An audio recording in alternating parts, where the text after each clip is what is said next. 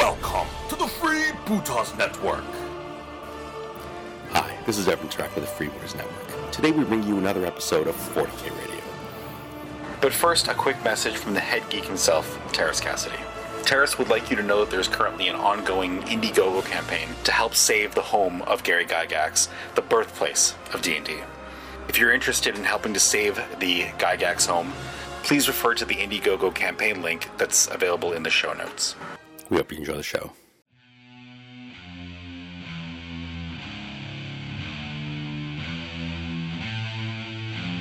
Welcome to 40K Radio.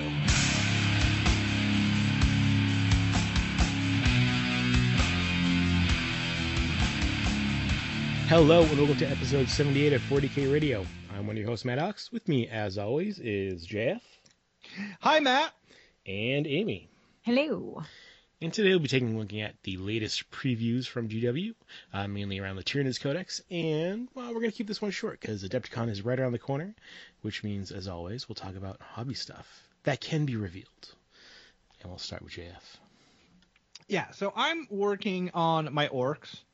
That I'm doing for the friendly. I'm gonna say it because it doesn't really matter by the time this goes out. I don't think there's any point in keeping surprises. And quite frankly, here's the thing, right? Like, so this is something I was discussing with Amy because we're kind of planning next year as far as content. Because it's almost Hobby New Year. Yeah, it's almost Hobby New Year. There's gonna be resolutions and ideas and plans, like. And one of the things that I've grown to really detest about my hobby lifestyle is the secrecy. Like, I understand that for like team tournaments and things like that, like you want to keep a lid on things. You want a bit of a surprise for people. But I've been kind of using this for every aspect of my hobby, and I hate it. I want to be able to talk about the stuff I'm doing. So right now, this minute, I am putting some finishing touches and highlights on the orcs that I'm doing for the friendly. I can't even remember what I did or didn't tell on the podcast, but basically I'm doing this kind of speed freak army to go with the theme of Spaceballs, because if you've seen the movie Spaceballs, which is what the friendly is themed around, like there's something about speed, and I think you can kind of put the details together from there. And yeah, so it's basically a bunch of buggies and a few bikes, which, don't worry, not a single ruck-a-truck squig buggy. This is for a friend. I'm not doing any cheese. But yeah, like I'm feverishly trying to get this done in time for Adepticon while trying not to stress too much about crossing the border in these unprecedented times and every detail that goes with it. But yeah, no, that's it. And obviously kind of also admiring some of the Tyranids things that have been coming out with a lustful eye. I can tell the people out there that I have seen some images of what JF has been working on for his works, and you definitely want to check it out. It's so dumb. It's so dumb. But so fantastic at the same time. Did I tell you? So one of the details about what I'm painting is that each unit kind of has its own color. And I don't know if I told you this, Matt, but I was looking at all my pieces and I noticed that the colors I chose inadvertently have a very Power Rangers kind of feel to them. Ooh, nice.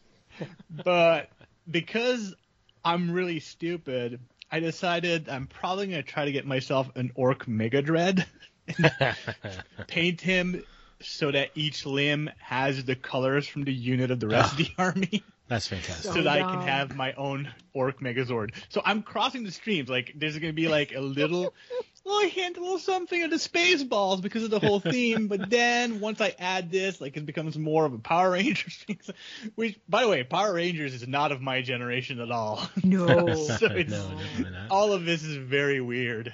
That's great. So good. But it's orcs, so it doesn't matter. Nah, of course not. I love orcs so much. Sorry, go ahead. No, so, Matt, what have you been doing? So I finished up my Titanicus stuff for Adepticon today. I saw the photos. It looks great. Thank you. I did leave the weapon banners off because I just don't have time to scale and print and do all that stuff. Here's the thing. Like, I saw your post, and I'm part of several Titan group on Facebook, and I legitimately thought this was just someone – like, and I saw the caption, but I didn't see that it wasn't a 40K Facebook page, and I thought, oh, someone's bringing a lot of Titans to Adepticon, not realizing that this was not 40K scale. So you did a good job. No, thank you. I appreciate that very much. Yes, it's a and it's very close to what this is for the doubles event. So I'll be playing with a teammate, but it's pretty close to, what just a solo game would be. So I just have to paint like one more Titan, just spend another 40 hours on that, and then I'll have my own force. But yeah, I was glad to get that finished a little early. The fancy bases came in after a PayPal inquiry was sent, and I got my little nameplates and everything, so they're ready to go. The nameplates were what gave it away for me. I don't know. They could put nameplates on the big Titans, although they don't really. Yeah, but I recognize them. Ah, yes. So my little guys will be treasuring across the board on Saturday, and that has been it for me. That's been my focus, is getting ready for Adepticon. Amy, have you been working on anything? So, so my Adepticon plans changed since the last time that we recorded an episode, and now I can't go, and I'm very sad about it. So I'm diving pretty hard into Hobby New Year. Which is a lot of planning at this phase, and also looking at my almost finished army and being like, you need to just finish it, dude. Like, you need to just power through and get that done. I also have a nonsense amount of tiny planes, which I got a bunch of Forge World ones because I was sad, and I hate resin, you guys. I mean, it's better than metal. Yeah. And it's all fine. But it's going to be a lot of tweezers and super glue. And so I've been trying to, I washed everything. Everything's washed. Everything is mostly straight. So I've kind of just been trying to psych myself up, right? Because you got to be in a headspace to just sit down with some tweezers and some super glue and some accelerant and just make it happen. Those are podcasts. Those are the Aeldar planes. Yeah. So I got one each of the Eldar planes, and then because I was very sad, I also got some Necron ones. And they're real pretty, guys. Oh boy. So yeah, and then we'll talk about this in a bit, I'm sure, but then GW is like, hey, more Eldar planes coming, and I was like, yes. Only then my hopes dashed. Are the Eldar ones the ones that require most of the tweezer work? Yeah, there's some tiny weapons. I had one of my epic armies, I had some Forge World pieces for Eldar, and they're the anti-aircraft guns that just have four really thin resin cannons sticking straight up. They all came broken. Yeah. It's like, oh, this is good. Great. I've already how the fronts of Eldar wings are real pointy. Yeah. It definitely snapped off the very tip of one wing. Oh. So now I'm doing the all right, do I just straighten out the other one? Because that's going to look the best. There's no way I'm going to fix it. So, and it's just the tiniest amount. It's infuriating, and then you heat resin, guys. But it's fine. That's what I'll do. While everybody's having fun, I'll be in resin hell until I get them done. Aw. Well, if it makes you feel any better, my plan is to buy a bunch of resin while I'm out. That's true. That's true. I mentioned the I mentioned the Mega Dread, but I'm still getting a gargantuan Squiggeth, which makes me realize I think I'm an orc player now. I think you are. I think in your heart you've always been an orc player. Yeah, I tried to escape, but remember, you don't choose your orc life. No. Plus, every kit is an orc kit. That's right. If you're brave enough. So it's just, it's how we roll. My plan is to one day have two trucks, but I will only buy one truck. Yeah.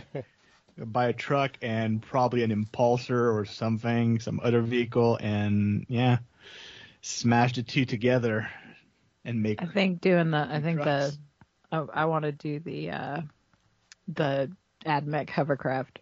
Ooh, yeah. Because that'd be good for orcs. Anyway, that's where I'm at. That's Hobby New Year stuff. That's new business. We're still talking about old new business. And I'm so I'm kind of thinking I should just power through and you should. It will be liberating. Yeah. For sure. And then you can pack your schedule with new things. Yeah. Don't think of it as an end. Think of it as a new beginning. Yeah. Exactly. All right, well, speaking of tiny planes and Amy's hopes being dashed, we did get another aeronautic preview. These were spotted in a White Dwarf prior to their preview, but we are getting the Hemlock Wraith Fighters and Nightshade Interceptors for the Aeldar. And they look so cool. And there's so many little things that can break off because they're resin. Resin. I was like, plastic, right? Plastic because we've only had the one run of plastic, and so these aren't the big ones. Like the big ones I understand, but no, we'll do the little ones. So plastic, right? Yeah. Someone asked on the page, and I like resin. It's because it's not just that the resin's a pain. It is also very expensive. Yeah, it's not too. I mean, you know, in the grand scheme of GW, it's you know, the resin is always a little more expensive just because of production runs and costs and everything. Oh yeah, but rightfully so. But it's just when I look at like the little, also it's a pain. Well, when I look at like, tell me it's not the price of the resin per volume. And but when I look at things like the you know, the little wings sticking out next to the cockpit, and it's just there's a lot of.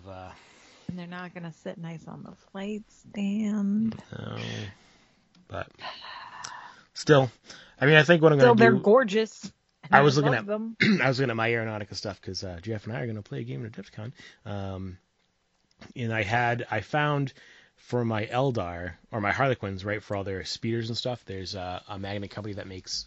You put a ball magnet on top of the flight stand, and there's like a curved, like... It'll accept the ball magnet on top of it. You know what I mean? Yeah. So when I did, I converted all my X-wing ships back in the day, and it was a ball bearing on top of the flight stand, and then a ring magnet. Yeah, exactly. On the bottom of the ship. Yeah, yeah. Yeah, and so that's kind of what I was thinking about doing, but then I don't want this. Like that now, I'm gonna feel like I got to do it for like a lot of them. And magnets like that. You know, you get a regular disc magnet; it's not too expensive. But when you start getting the specialty magnets, yeah, they're not. At least they sell. Like, I know at least Green Stuff World, but I'm sure other people do. Like, they sell sets for, like, airplanes. Like, yeah, they've got it all put together. And... Yeah, sure. Have you guys, like, I get my magnets. I really hate to, like, undercut, like, the specialty gaming places like Green Stuff World and Magnet Baron. But KG Magnetic sells bulk magnets. And they're really good. Yeah, their prices are reasonable. I use K&J for everything, unless it's like the specific flight stand ones I was looking for. Yeah, right? Exactly. Like they're going to sell me an equal number of ball bearings and magnets in a box of the size of my choosing. I mean, and it's, you know, and I don't have to buy 200. It's that easy access hobby accessory thing, right? It's like you can get 25 for $14 or 100 for $14. It's just how you choose to do it. Like I don't need 100, so I'm just kidding. You'd be surprised. No, well, yeah, I mean some stuff. Well, like, right? No, if I was magnetizing, you know, if I'm magnetizing a Titanicus, you know, yeah, just that's what I buy the bulk for. Is just, you know, the 3, 4, and 5 like millimeter disc magnets, right? That's what I buy in bulk. Oh yeah. Yeah, those I buy in bulk, but like this. I'm just saying, there's options. This is a set of 15. Oh yeah, for sure, definitely. There's definitely plenty of ways to do it, and I think if with resin, Aeronautica stuff, it's going to be probably a necessity, just because I don't feel like I'm not going to lie, but testing and you know. Plus, then you can make them bank and stuff, and they look cool. Yeah, they look even cooler. Mm. You got to go crazy. Like, I don't know if you guys have ever seen at conventions the World War II aircraft game players where they use like an extendable antenna and they put it on that so they can do the altitude. Like they raise it up and down. Yeah, I've seen that. I've seen people do that for Aeronautic Imperialists from Forge World back in the day. Yeah, yeah. When you didn't have a nice little dial. So I'm participating in an Aeronautica Imperialist event at Adepticon. It's a narrative event. It looks really cool. It is unfortunately the only event for AI, and that see, a lot of people get worried about, oh, they're doing more resins, so that means the game's in trouble, and that doesn't worry me because I can understand business. Right, we know decisions. How production works. Yeah, it's not always as straightforward as it goes well, so everything's plastic. Like, you need volume for plastic. But lack of interest from the community, that worries me a bit more, because it is the best game rules-wise. Well, you know, want it to survive. It's weird, right? Because they, I don't know if it's just an Adepticon thing, but they do pretty regular events at Warhammer World that constantly sell out for Aeronautica and Titanicus. It's just, I don't know if it, you know, hasn't quite caught on enough for them to do multiple events yet.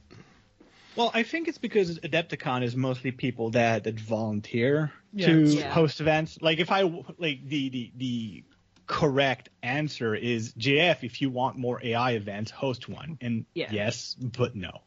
No, I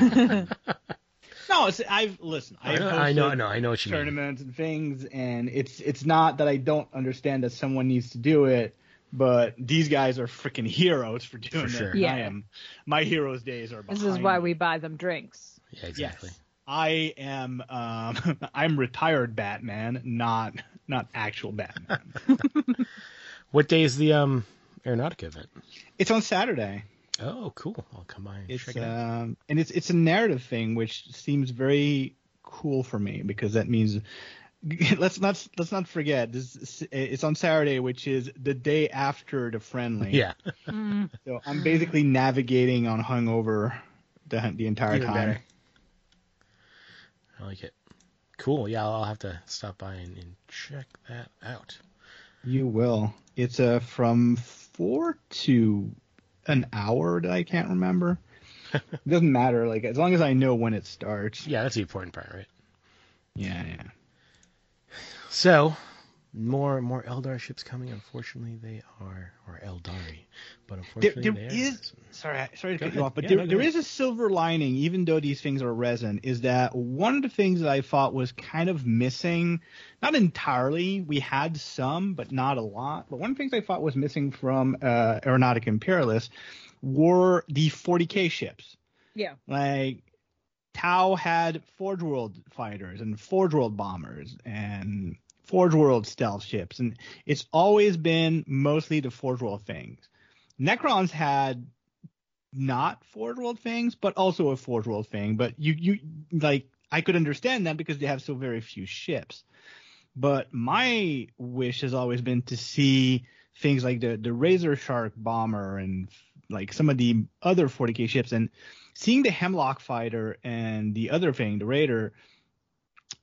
Makes me hopeful that we're going to see some of these planes in the future, and that is cool, because I want to see the Space Marine potato. I want to see those other Tau flyers. Like, there's so many cool flyers that they get to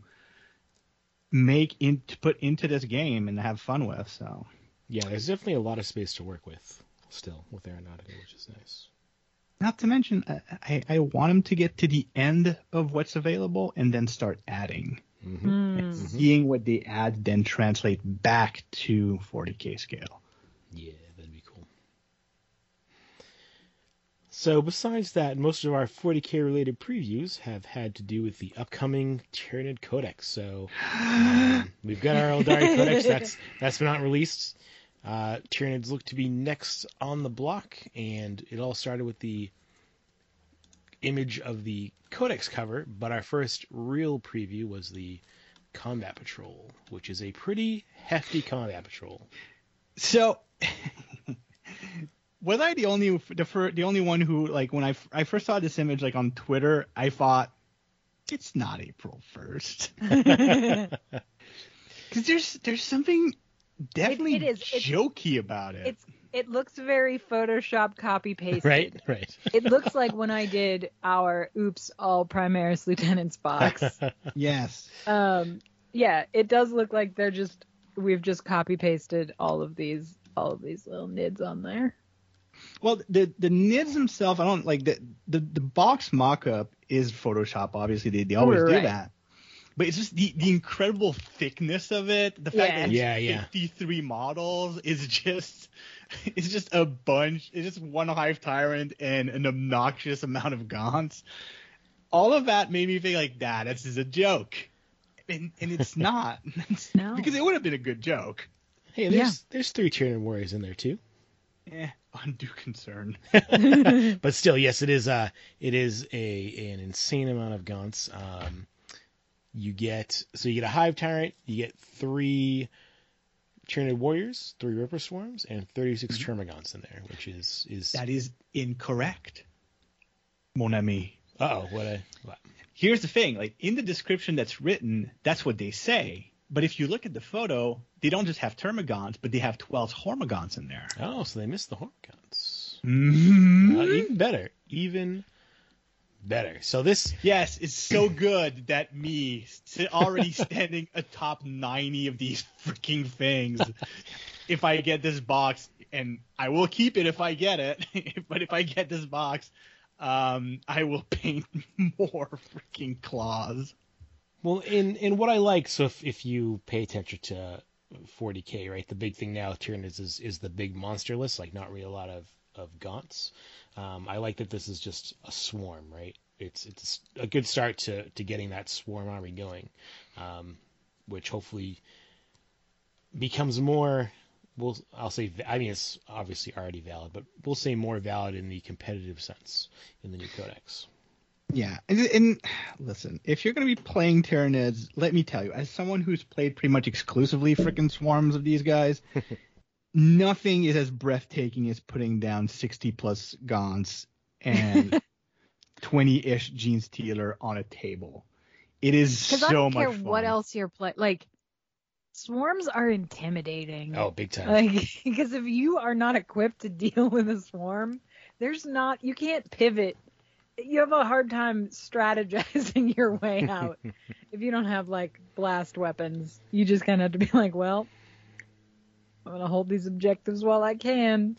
When your army stretches, when your one big squad of Gaunt stretches across 3 objectives and is like, okay, come and get me. Yeah. Cool. And it's also like a question of battlefield coverage. Like, at certain points, your opponent watches you put unit after unit of Gaunts, and I can blast these pretty quickly, but where do I go now? Like, there's a carpet of just chitin and chitin and claws and teeth. What's my plan? Like, how do I manage this? And it's just, it makes for fun games. It's slow games though, so that's true. So we saw the Kai Patrol, then we actually got to see one of the new models coming out for Tyranids. Oh, man. The Parasite of Mortrex. So cool. It's so nice. It is... I didn't want to get my hopes up that they would do characters like that, but of all of them, this is one of the coolest. Here's my favorite thing. So it can do... it can give you parasitic infection, which can cause... it itches. And while a unit is infected with parasites, it loses the objective secured ability. That's so good. I love it because it's simple. Yep. Like, you don't need to bookkeep. You don't need to roll anything. And you're not, you're not gonna blow people off of the board with it, but you're gonna get points probably. If you do it right. Mm-hmm. And not only that, but also if a unit suffers 2 mortal wounds from it, then you just get to set up a new Ripper Swarm. Which is just great. It's just great. What a time to be alive. Yeah, so it can cause mortal wounds on a... It's got a 50-50 roll to do a D3 mortal wounds and remain infected, or D3 mortal wounds and is no longer infected. But still, just get that average roll, that nice too. And Ripper Swarm, that's pretty fun. So I've got like a bunch of the old Forge World Ripper Swarms. Oh, I don't know if you guys... I've got, I think, 9 bases of those. I never bothered painting them. And, time to dig into the old bit box. So yeah, I'm excited for that. Like, I wanted new models for the Tyranids, and that's one at the very least. Mm-hmm.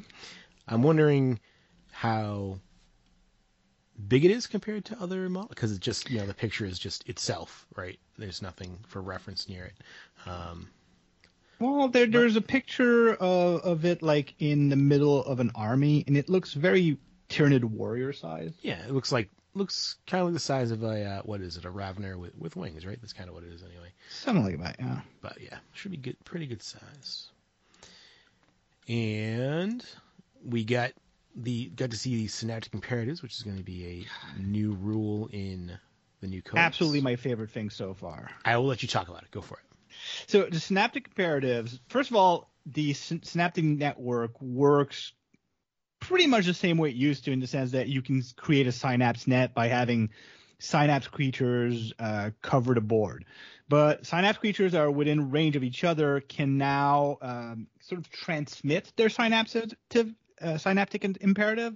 And this is what makes it really interesting, is that the Synaptic Imperatives are extra rules that you can use once per game, and they confer a bonus, an advantage to, well, the army or whatever the imperative itself is meant to affect. Like different armies, different unit will be affected differently. But what makes this cool from my point of view, because you know I'm not necessarily a rules guy, but I am a narrative guy. I love thematics. Is that it makes the fact that when you pick a synapse creature, a unit model that has a synaptic imperative, that will be themed to it. And that theme will permeate through your army when you use your synaptic imperative. So once per battle, like to get – because this isn't like, say, a custom job that you buy for an orc unit. This is basically something that's innate and built into the character or the unit itself. So zoanthropes have a way of sort of projecting their invulnerable saves through the entire army. You can only do that once if you have a neurothrope in your army. You do it once per battle, but it is thematic to them. It is something that, like, zoanthropes are known for their annoying 3+ invulnerable save, and being able to project that through your army at a weaker form is – it just makes it that choice of that particular model is important, and I love it.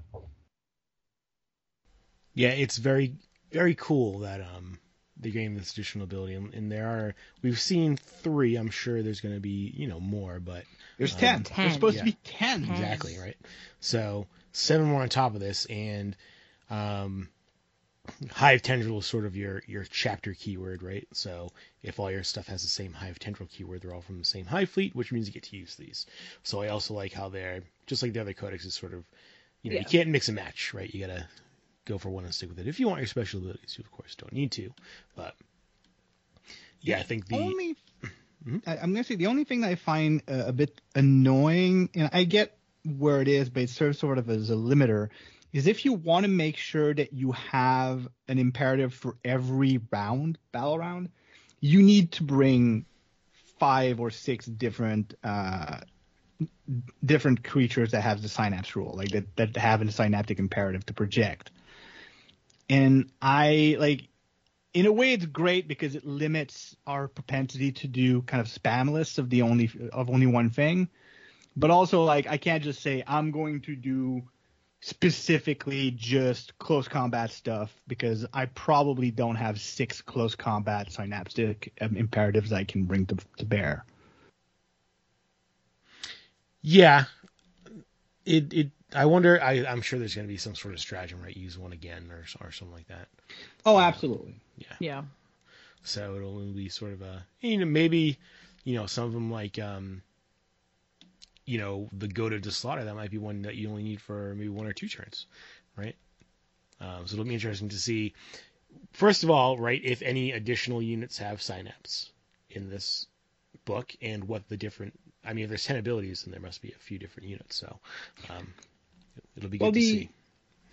There's already a lot of units that have synapse that we don't think of it because they don't do much with them. Like, say a Maliceptor. Maliceptor has synapse, but first of all, never really struck me as the most powerful unit. I guess it's a psyker, so it can use smite, and people love smite, but otherwise, me. But now, if that also has a synaptic imperative, that makes it that much more interesting. Yeah, and it'll be interesting to see if some of those units that maybe were thought of as weaker have good imperatives that maybe make them, maybe a more something else to consider, or maybe even just with their updated stats if they get them in the new book. Well, I was going to say, this is what brings us to kind of like the next thing. What the information that we got today is that they have updated stats, because like every codex, they've seemed to have put some effort into balancing units so that there's no like standout you must take or must avoid. And today they sort of told us that they were making the Tyranid monstrous creatures a lot more interesting, and I liked what I saw. Yes, so you know their big showcase unit was the Carnifex, which is now faster, hits better, has more wounds, and a better save, which is pretty big for them. Even just the weapon skill change is huge for a Carnifex. And they've been carrying a terrible 3+ save forever. Like, getting a 2+ save in a Tyranid army was damn near impossible, which was extremely frustrating as every army was just getting better and better saves wholesale. Yeah. And also buried in there is a little preview of how they changed one of the weapons, Scything Talons. Each Scything Talon grants an extra attack. So if you take a classic Screamer Killer Carnifex, you've got 8 attacks. Which is nuts. Piece at -3 AP. That is pretty terrifying. I'm sure points will reflect that, and that's great. But I like that now a Carnifex can do what it used to be. Like, I don't know if you guys remember, like I think it was 2 editions ago, the Codex cover had a Carnifex tearing open a rhino. Yeah. And what an iconic image that you couldn't really do in game, because the Carnifex had to have been in combat for a round or two to do that, or this was already a weakened rhino. It was, they definitely weren't as tough as they were perceived to be before, or as strong, but in this codex, at least from what we've seen so far, they're definitely going to be a lot tougher. And Tyranid monstrous creatures, or Carnifexes I should say, also seem to get what all the Dreadnoughts have, which is reduced damage by 1 on incoming attacks, which is also very cool for them, right? It makes sense, when you look at it originally, you see, we then only went up from 8 wounds to 9. Doesn't seem like that big of a change, but then paired with this, reducing damage by 1, that is, effectively quite a few more wounds. Yeah, because if you're going to get a creature like that and they increase the point cost for it and it just gets murdered immediately, it's also kind of disheartening. Just watch out for those railguns. I like the picture they've used on this article, though, at the very bottom of a knight that is now in the wrong neighborhood. Oh, yeah. Just surrounded. Like, he does look like he's about to get mugged. It's like, he's like, oh, no. I do like they've also got these like crazy plants. And I know that that's just something that somebody built, but like I would pay some good money for some Tyranid terrain. Mm-hmm. Give me some plastic capillary towers. Yeah. I could have that. Just doing well with words today. Those were great when Forge World had them for the 6 months they had them. Yeah. I'd love to see those come back. We sort of, every codex has kind of been getting a terrain kit, so maybe this is new terrain. Maybe this is new terrain. Yeah. Oh, what if they're so I mean, at some point we're gonna get Tyranids in a Kill Team box. Mm-hmm. Ooh, we got Work terrain in a Kill Team box. We could get some Tyranid terrain. Yeah. It wouldn't be too bad. That'd be a great little set right there in that picture to show up in a Kill Team box. So one of the things I'm having a bit of a problem with, this is the part that makes me – we're going to talk community here. Yeah. So apparently there's been a leak, and I mean I've seen a couple of pages of these so-called leaked Tyranid Codex. Mm-hmm. I mean, from a design perspective, it looks somewhat legit, and people have been like trading different rules that they've seen, and it all, I mean, it's fine. I'm not going to use these rules until the actual codex is out anyways, so it doesn't mean anything to me. But here's the thing. If there was anything really out of this world, anything that was really worth like a new Norn Queen model or something like that. I feel that if this leak is legitimate and all that, someone would have said something. Yeah. Like, you don't sacrifice your relationship with Games Workshop to leak a codex if you're not going to make a bigger splash than this. Yeah, but I don't know. I don't know. I mean, I don't know. And yeah, listen, no, that makes sense. I'm hoping that there's something else. I mean, the new creature we've already seen, right, is really cool. I'm hoping there's still some more new stuff in there. I wonder if it's I guess the term would be controlled leak. Well, here's the thing, like, and part of me thinks, nah, Games Workshop doesn't do this kind of thing, but Games Workshop has been doing more and more stupid, clever things. Yeah. So, maybe, I don't know. But I would really, like, I would love it if that's, because the timing is way too beautiful for it. Like, we're just about to get close to Adepticon. There's going to be a preview. If there's anything big, that would be a good place to announce it. And the images seem very, this is a PDF, which means that altering it to leak to the community in an incomplete form is not hard. Yeah. And part of me wants this to be a cheeky Games Workshop thing to obfuscate what they're really doing, and I know it's not going to be that. That would be way too much fun. So I mean, I know they do have external playtesters now to help them, even with the new codexes and stuff. So if this is real, right, this is from that. But I've heard those people say that sometimes they don't get to see everything. That's very possible. So I mean, I guess, you know, around this time, a little 6 days from now, we'll know, right? Because if, like you said, if there's going to be anything big, by the time people listen to this episode, you guys already know what the answer to all this is, and good for you, future people. But you've outsmarted me. But I don't know, like, it's. I'm just expressing my hopes, my dreams, and my worries. I want it to be huge. I want something like the Parasite. Don't get me wrong. Like, the Parasite of Mortrex has got me super excited. I want to paint 3 of them, and even though I know they're probably going to be unique, the model looks gorgeous. It looks fun to play. Everything about it is stuff that I've wished for. So I'm glad. Like, I'm already. As a Tyranid player, done. We're good. I'm happy. But no, yeah, I know, and you know, Tyranids still have quite a few old resin kits, as we've discussed before. So it'd be nice to see a new Lictor and new Raveners and stuff like that in plastic. Raveners are plastic. I thought they were fine cast. Or Raveners are plastic, and they're beautiful plastic. Okay. Never mind then. I apologize. Don't underground burrower shame them. Lictors then, right? They're still Lictor and the Death Leaper are still resin. Biovores, Pyrovores are resin.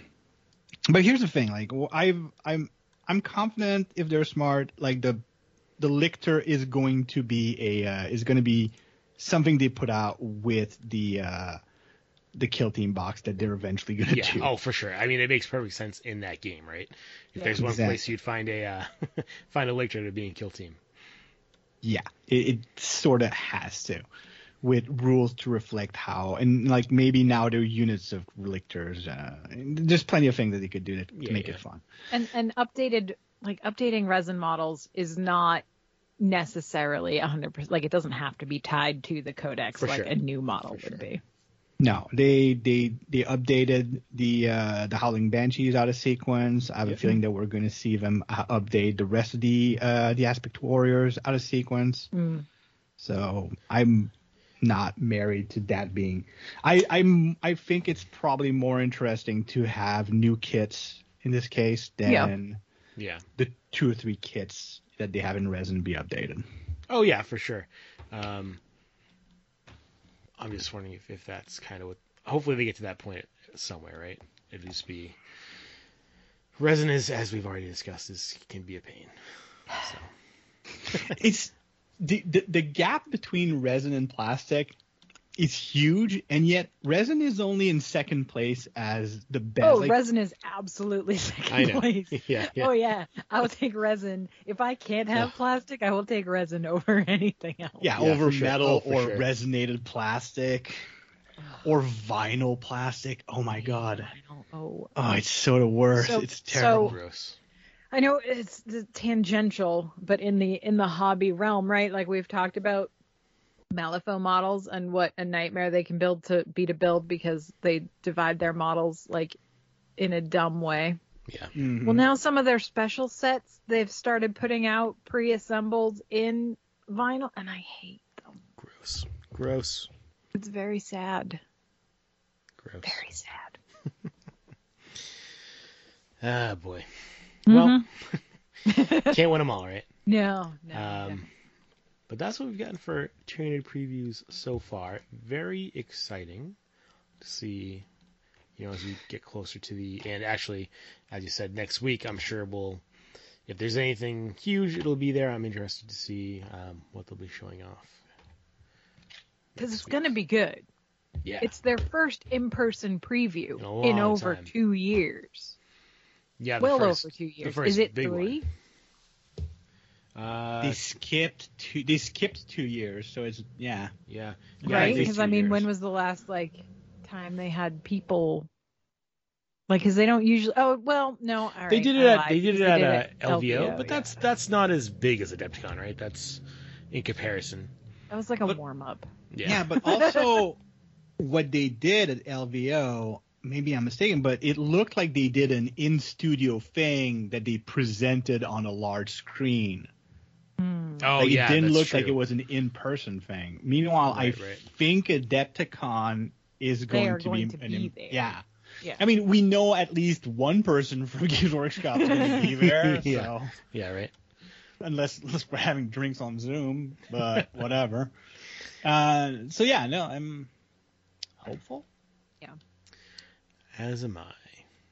And even if the cool preview isn't a cool Tyranid preview, because maybe we're past that at that point. Who knows? Yeah. It's still going to be cool. It's always great. Yeah, no matter what it is, it'll be exciting. Well, wait, no. Caveat. Yes. There is no chance that they're gonna come out the gate with a little video, a little preview, and then be silent for a little bit on stage while we drink in what we just saw, and they go, Imperial Gods, and everybody's gonna lose their mind. I'm gonna go. I'm going to the bar. Hey, it could be worse. They could play the video and the Lord of the Rings theme comes on. Say, that's right. That new model, though, is cool. It is cool. I have no interest in that game, but that new model is pretty cool, and I was trying to figure out something I can do with it. Welcome to our Lord of the Rings preview. Exclusive to Adepticon. The whole thing just evaporates. There is one guy, and he is very excited. Yeah, because that's the thing. I'm happy Lord of the Ring people are happy. Yeah. Yep. I think we talked about this before. Lord of the Rings, they buy everything, and all their miniatures look fantastic. And then they use them for other things. Well, I know some people that there's those two people that they collect everything and they play together and they have a great time. It's just didn't catch on. I think once the movies were gone, it didn't quite catch on as they hoped it would. Yeah, Father Adrian, who was a regular at my store. Bought everything all of the time, and then couldn't find anybody to play with, and so he did just start running, I forget what the name of it is, but it's basically a very model and map heavy RPG, running it for people and using all of his Lord of the Rings models. That's great. Oh yeah. They definitely fit into that fantasy genre, and it's sort of hard to fit Warhammer or Age of Sigmar stuff now into that stuff. So, yeah.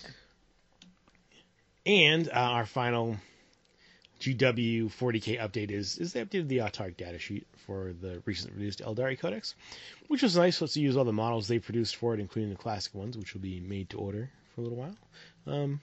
You know, not a big deal, but I guess enough people complain that they decide to do it. I like how this happened. Yeah. Because I'm not going to say there wasn't a bunch of really angry, whiny people, but generally speaking, like, the complaints were reasonable. And oh, yeah, sure. Like, a lot of people went, hey, this is the cover and this is a data sheet and I can't make what's on the cover. That's not cool. And it was the civil conversation that gave result. And I like that. I want more of this. I did. Yeah. I found it amusing, right? So they updated the datasheet, so like you can make any option you want from the kit and use the classic models, which they'll put up for you know, temporary made to order, so you can get them. And then everybody was like, "Well, what about all this other stuff that you don't have a model for that I want to do?" And it's like, all right, calm down. Yeah. I mean, come on, guys, give them a break. that's always a thing. Like, yeah. Walk away. Yeah, you won this one. Remember. Yeah. Oh, here's an inch, but what about the foot? Like, yeah. But I think you're right. They went about it a great way. They just said, "Yep, you know, we probably should have done this before, and here it is." So very nice, very easy. I did, as a side note, catch up on all the Warhammer TV stuff. So the Roku app disappeared for about a week. It should be back now, and I did get pretty upset about that. There was apparently a problem with an update, but reports are that you can now re-download it and it'll be fine. Did I tell you guys that I watched Angels of Death? I watched the whole thing again too. I watched it from the beginning. But yeah, I what'd you think? Did you like it? No, I really liked it. Good. I like the characters. Here's the thing, like, I've read precious few Black Library books just because, like, my reading habits are they're very scattershot. Like, I read a lot of different things and different genres. So going into sci-fi and specifically IP, like an IP-specific sci-fi genre, I can't read the entire library. But I've read a handful of books, and one of my favorite has always been Death of Integrity, which is blisteringly similar to Angels of Death, like thematically, and it has some, like, you've got everything. Like, you've got a Blood Angel successor chapter, and you've got some Mechanicums, and there's the big bad guy's a patriarch, and you've got, like, these brothers that are fighting together and they're stranded, and like there's so many thematically similar things that if someone says, yeah, we kind of took inspiration from that book because it's a good one, like, yeah, okay, fine, I get it. But yeah, all that to say, I really liked it. Like, the animation is really neat. The obviously the storyline is fun. I like that there's maybe a wider variety of characters in this one. Mm-hmm. It's good. I mean, they made me care about Space Marines, which is no small feat. So I can't talk about it. I don't want to spoil anything, but I was bummed. I mean, this is a war thing. Favorite. Yeah, of course he was. He was mine too.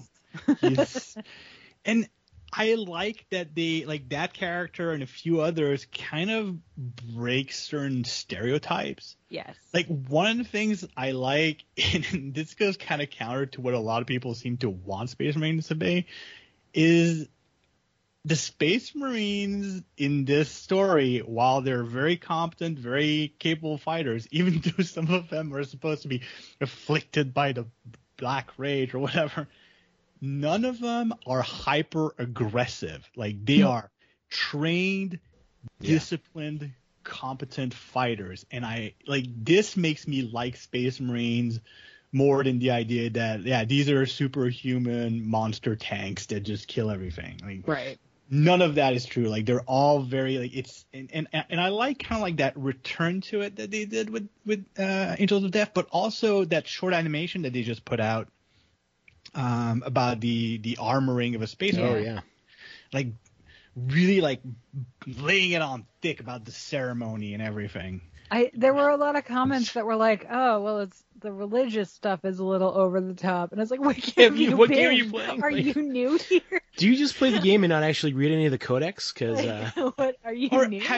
Have you not looked at the models that you're painting? Like they all, even the most plain-looking Space Marine now is festooned in religious iconography. Do you just look at the profile, not on the bottom of every page in your codex that has like a religious quote about the emperor? Yeah. Well, my thought is that these are people who only download the pirated rules. Oh, for sure. Yeah. The order stripped down recasts of models that don't have as many details. So like all of this is new to them. Did you watch Exodite at all? Of course, they're Tau. Yeah, and this is a little bit of a spoiler, guys, if you haven't watched out there. But I was laughing. Plug your ears and go nah for 10 minutes. I actually laughed when they were trying to take on those Titans. I thought it was pretty funny. It was. I thought it was funny. I don't want to say too much negative things, but here's the thing about the Titans that I disliked. And this is me. I'm speaking completely out of turn. I'm not a director. I should never be allowed to direct anything. But I feel that Titans of that size should not be something that surprises an army as it walks through clouds and into the battlefield. Yeah, they definitely did that trope, right? But yeah, and then there's a second one. But yeah. Here's the way I would do it. I would just have them be in the background of every shot as a looming presence, because I feel that that's what they would be on the battlefield. Like, right. So every time you look up, might not notice it because it just seems like you're down out of the background. Yeah, you're down at the ground level, and there's just something slowly in the background moving along and behind a little bit of the haze, and you don't really notice it. Yeah, every 2 or 3 seconds you hear kind of like the boom of the feet, very, very low, very bassy, and then you bassy, and then there's always something blotting out the stars in the background. Like have it be just this shadow, because it's a freaking warlord Titan. Like it should be something that you cannot look up at the sky and not see. Yeah. Instead of just like supplies. I had one inadvertent laugh moment in Warhammer TV, which it was the Hammer and Bolter one about the Space Wolves. Oh yeah. and there's one part, and I think it's like it was a little bit ago because it was like right when it came out. But I think it's a part where like a stalactite falls from the top of a cave, and I did laugh out loud. And I was like, that was not supposed to be funny, I don't think. It's like, oh, wow, the whole planet really is trying to kill you. But I did cackle about it. I finished watching Hammer and Bolter 2 because I had stopped right before the Sisters one when I watched it before. Oh, the Sisters one is good. Yeah, that was really good. I watched the Bound for Glory is still my favorite one. Mm-hmm. But it's so good. Biased. And I do like in the Exodite how they're getting to see how sort of like how the Tau are sort of like very, they say it's all for the greater good, but it's very like religious for them, right? Because like all these guys just died. Well, it's for the greater good, so it's good. It's all right. Don't worry about it. Yeah, they burned bright. Yep. Yeah. And now they're gone. All right, guys, that is it for us this week. Hopefully, we'll see you at Adepticon. Either in the friendly or just wandering around. If you recognize our voices and hear us talking, feel free to say hi. And post pictures of what you've been working on for Adepticon, or once the preview comes along, what you thought was really cool. Hopefully we'll see some neat Tyranid stuff. Otherwise, we will talk to you in a couple weeks with our Adepticon recap. Thank you for listening to 40K Radio, part of the Free Bootas Network. You can contact us via email at hosts@40kradio.com or on the Free Bootas forum. Please check out the other podcasts on the Free Bootas Network. Until next time, remember that in the grim darkness of the far future, there is only war and cookies.